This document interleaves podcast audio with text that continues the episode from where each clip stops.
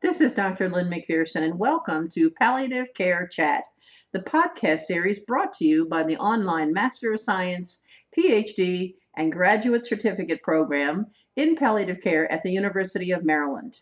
I am delighted to welcome you to our podcast series titled Founders, Leaders, and Futurists in Palliative Care, a series I have recorded with Connie Dahlin to support coursework in the PhD in palliative care offered by the University of Maryland, Baltimore.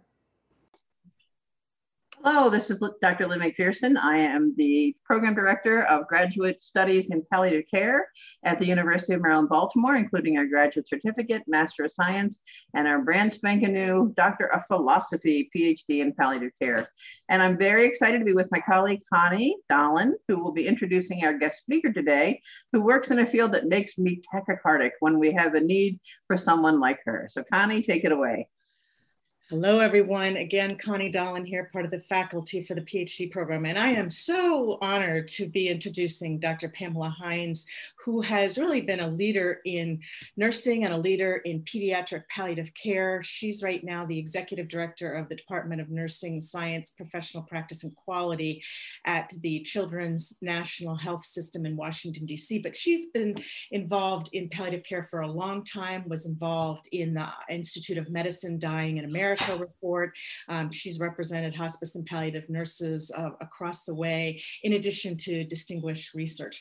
So, Dr. We are so excited um, to have you and to give us the importance of this pediatric um, perspective, which pediatric, I hope you will define for us what you think the ages are, because we know there's perinatal, neonatal, uh, children, adolescents, young adults, depending on where you work. Um, so just sort of talking to us about, you know, your thoughts about what's important and what you think some of the trends are and just um, where you think sort of this interface even between adult and pediatric care can kind of merge. Well, thank you so much for this opportunity to reflect with both of you. I am so excited about this program that you are creating and actually very grateful for the attention that you are giving to pediatrics. The fact that you are giving this attention to pediatrics already helps to place in perspective the historic advantage that we are now finding ourselves in with pediatrics even though pediatric palliative care is centuries old, um, it really did not come into its own federally, state-wise, and even locally until our current uh, decades. So I really am very grateful for your attention.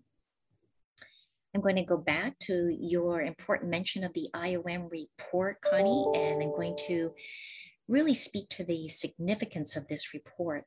At the time, I was at a uh, research institute and it was very heavily dependent upon public donations. And cure was clearly the message that we were giving at that time, and rightfully so, as that was the mission of that institution.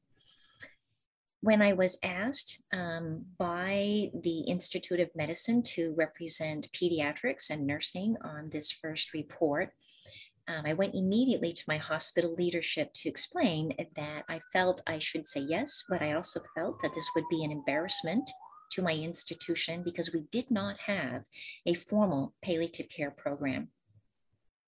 My leadership needed to give thoughtful consideration of that request and decided it was important enough to risk public embarrassment. And so there began my relationship then with the Institute of Medicine, now, of course, the National Institutes of uh, National Association of the Sciences and Engineering and Medicine. That report, which um, came out in, in 2003, was a landmark. In essence, what we learned then was, of course, the sorrow and suffering that aligns with children who have a fatal or life threatening illness and who are unlikely to survive. We had, however, very little data for that report in terms of um, empirically based. We had experientially based data. We had important historic work that had been done by a real pioneer, uh, Dr. Ida Martinson, who actually created one of the first home studies in America where nurses would have beepers 24 hours a day to be on call for families who chose to take their child home when um, it was quite clear the child would not live much longer. And her findings were persuasive about the comfort that this program gave, the uh, likelihood of parents using it. And there began then a research initiative for all of us across many disciplines to continue that story about coming from a research institution, I then came back from the IOM experience and began very carefully planning for a palliative care initiative in our um, esteemed facility. And to do that, I uh, each year brought forward the offer to our leadership to conduct a culture analysis to see where we should do um, certain strategies to promote palliative care in pediatrics and where we might want to be careful.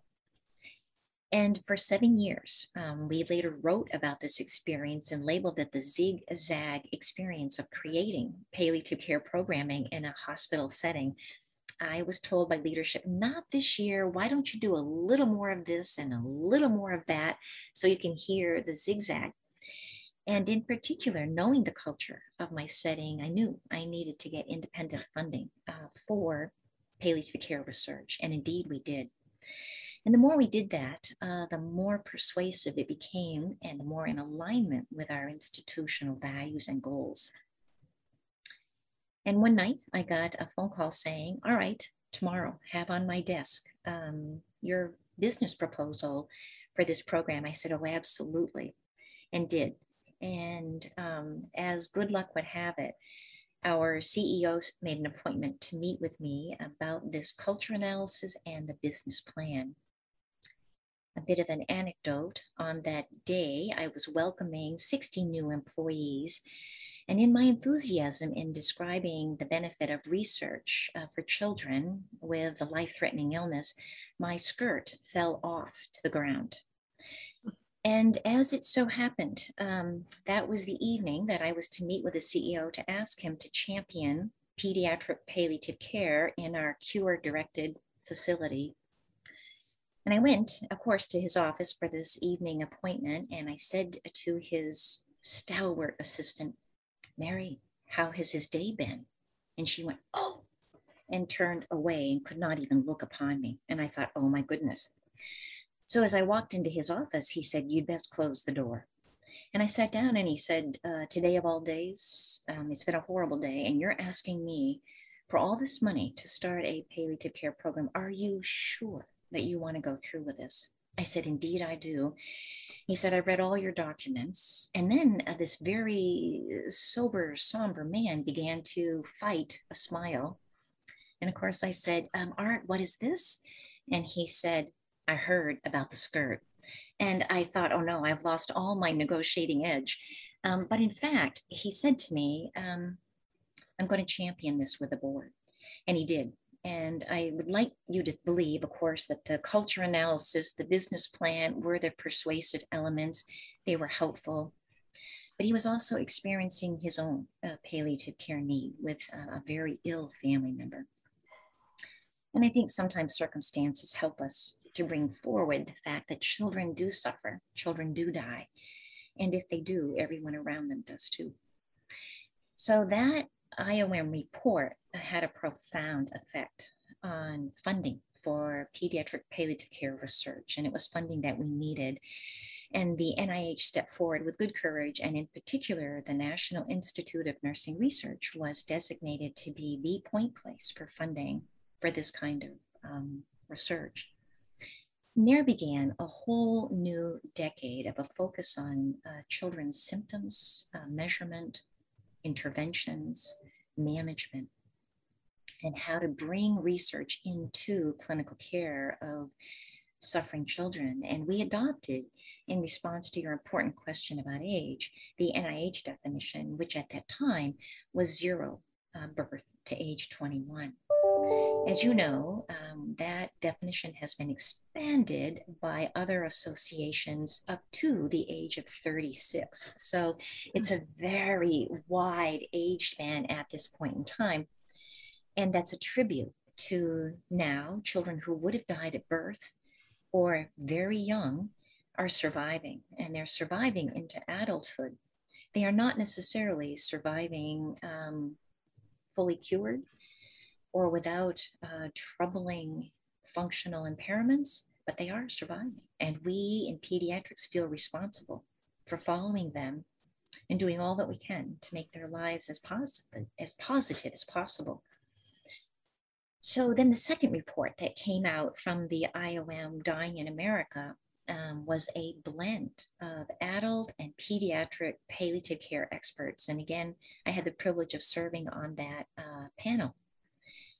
And um, as often happens with pediatrics, I was told um, you can write a small piece that will be called Other, and the rest of the text will be about adults. And I said, you know, at one time, that might have been very fitting because we at that time did not have much data. But this is different now. We have data.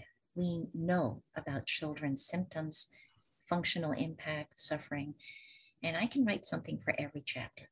And indeed, those of us who represented pediatrics on that panel, um, in particular, Dr. Phil Pizzo and me, wrote something for every chapter.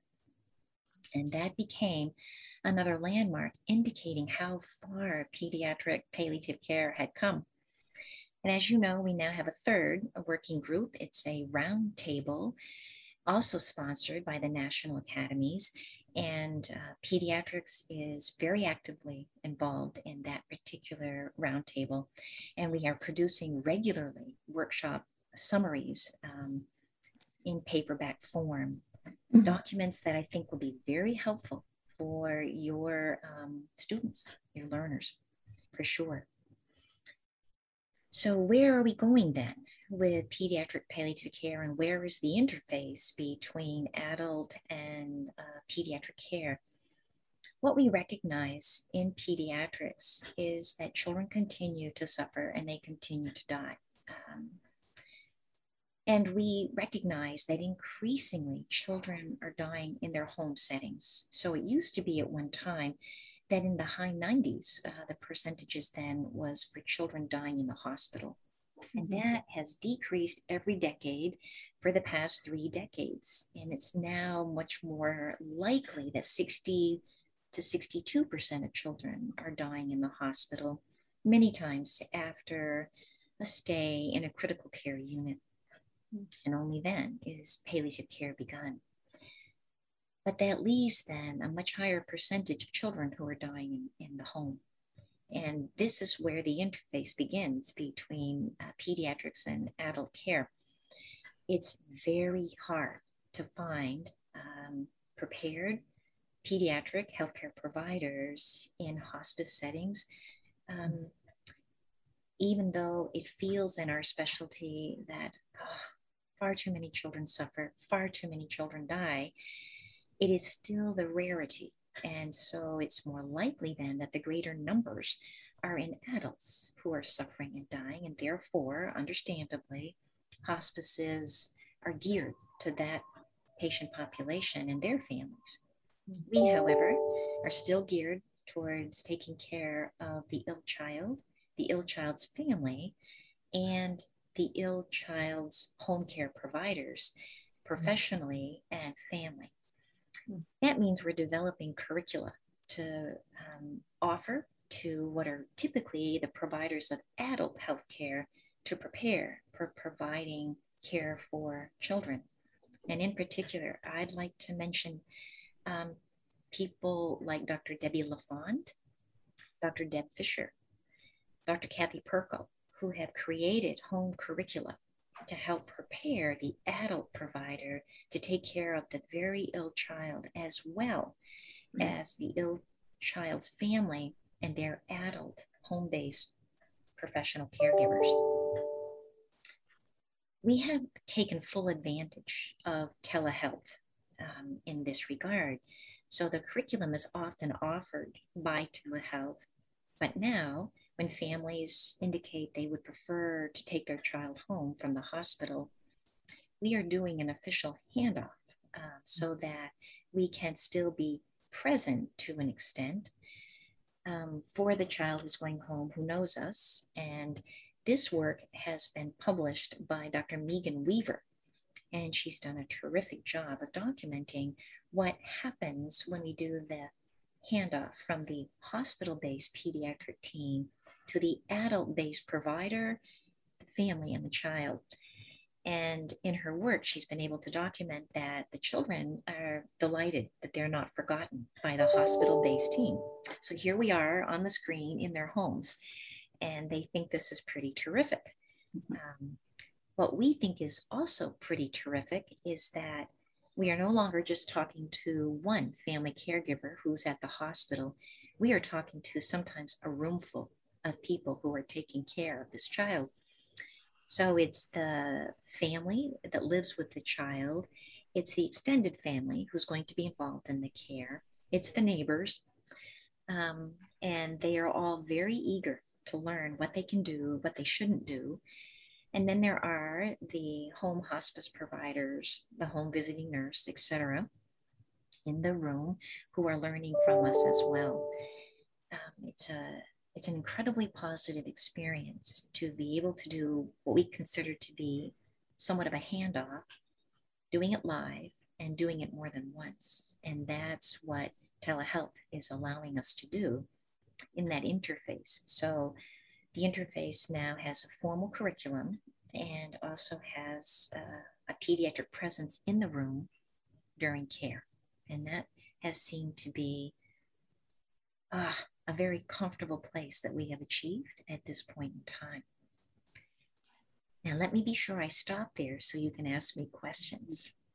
Well, I think that's been lovely of sort of thinking about that because I think, you know, Dr. Hinds, the interesting part for me of, um, you know, recognition and sort of this highlight. And as you know, I edited the NCP guidelines, and we're very deliberate starting in 2009 to kind of start adding that pediatric content and moving from the hospital now to kind of the community. I also think about the interesting part that I've been having this discussion, at least within nursing and, and sort of with in medicine, is that you know, the care that we approach is really the same. We and adults have a lot to learn from pediatrics in this family centered care because pediatrics has done it so well. I think the challenge that I've been sort of saying is, you know, so we think about the assessment process, it's the mm-hmm. same, but then how do we apply it? Because I think in pediatrics, when we think about applying it to children, that's a special population. Applying it to geriatrics is a special population.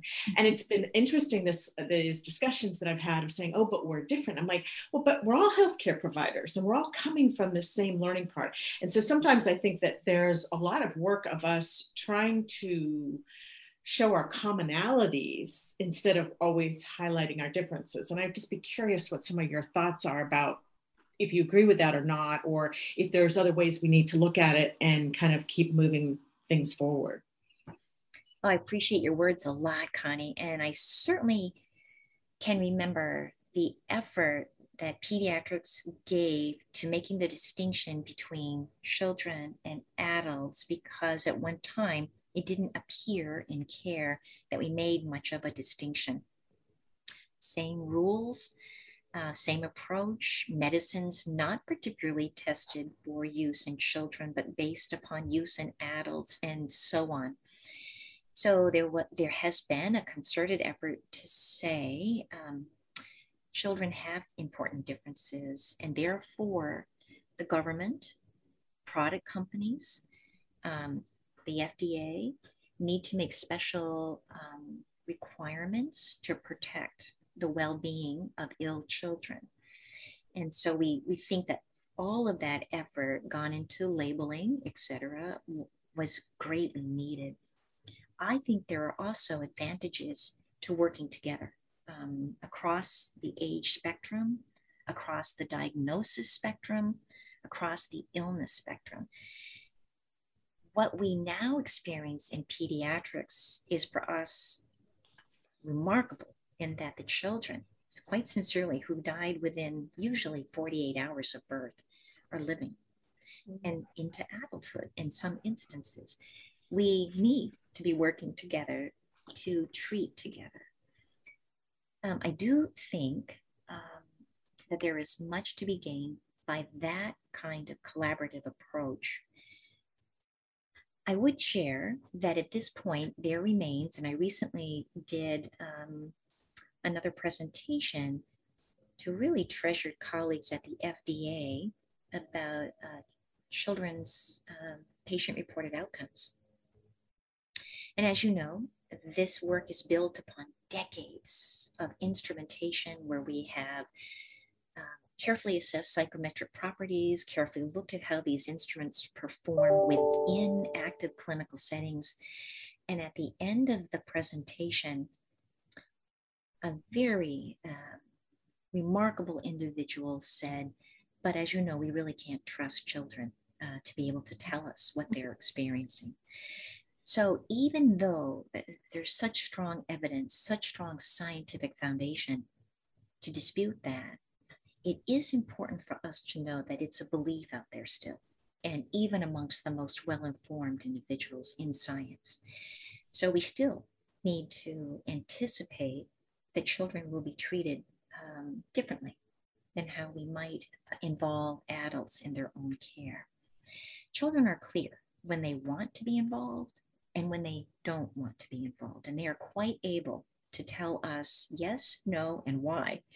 And so it's important to give them the opportunity to give us those responses, to guide our care to be the best that it can be. I'm sort of still thinking in of what you just said that you know children can't be trusted and yet I, I keep thinking you know there as you know very well there's also sometimes such an honesty because they haven't been taught to kind of have this filter and so in fact they're probably more honest than you know anybody right? Different time periods certainly you can imagine you know adolescence you know what's going on or whatever but um, i'm that is just fascinating. I'm you know, as you think about the future, are there particular areas? I mean, it sounds like we still need to do some work about understanding children's decision making almost. Um, but are there other future areas that you think are going to be very important on the horizon?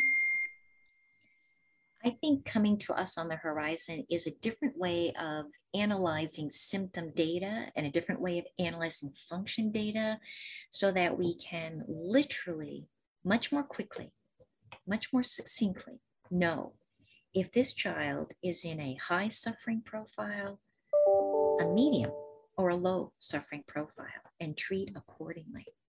And that is going to propel our assessments and our interventions forward in a, a, much more rapid manner because it's going to be simplified and much more useful than giving a clinician scores from four to 11 different instruments or items. We'll be giving one score. And I'm pretty excited about that advance that is coming from uh, research. And that will be with us fairly soon uh, and readiness for trialing in clinical care. Wonderful. Yeah, I agree with you. I'm so happy about that, Dr. McPherson. It's just a real advance for us. So that's definitely coming. Um, definitely coming now and in place already is inserting the child voice into cancer clinical trials. And in years past, that was a separate research study not embedded. Now, under current uh, cooperative group leadership, particularly the chair, the chair, Dr. Doug Hawkins, these are moving into embeddedness, and that's a second real advance for the child voice during serious illness. Great. Lynn, do you want to ask the last question? I do, in, in like one minute or less. What advice would you give our PhD students as they're moving forward into their their new career? And most of them are not pediatric specialists. Uh, what advice would you give them? I really believe in team. And that means if the best care is given by a team, and I believe it is, then to become a part of a team. And I believe if the best care is given by a team, the best science is done by a team. And it should be uh, in kinship with each other. So that means looking for your partners who share your values, your ideas, respect what you bring to the table, and are all about supporting where you want to go with your own ideas and your own career, and where you can be a part of supporting the career and ideas of others. So, team in many ways Wonderful. is what I would recommend. You're such a kind and gentle and obviously brilliant person. I want to kidnap you and make you come live in my house. There's a treat, right? I'm going to you so leave you with that false impression. Well, Oh, thank you so much, Dr. Hinds and Connie. Thank you for being our lovely host today. And uh, we look forward to hearing about more research from your institution. Thank you so I'd be much. happy to share in the future. Thank you for what you're leading. Thank you. Take you. good care now. I'd like to thank our guest today and Connie Dahlin for the continuing journey in our podcast series titled Founders, Leaders, and Futurists in Palliative Care. I'd also like to thank you for listening to the Palliative Care Chat podcast. This is Dr. Lynn McPherson, and this presentation is copyright 2021 University of Maryland. For more information on our completely online Master of Science, PhD, and graduate certificate program in palliative care, or for permission requests regarding this podcast, please visit graduate.umaryland.edu forward slash palliative. Thank you.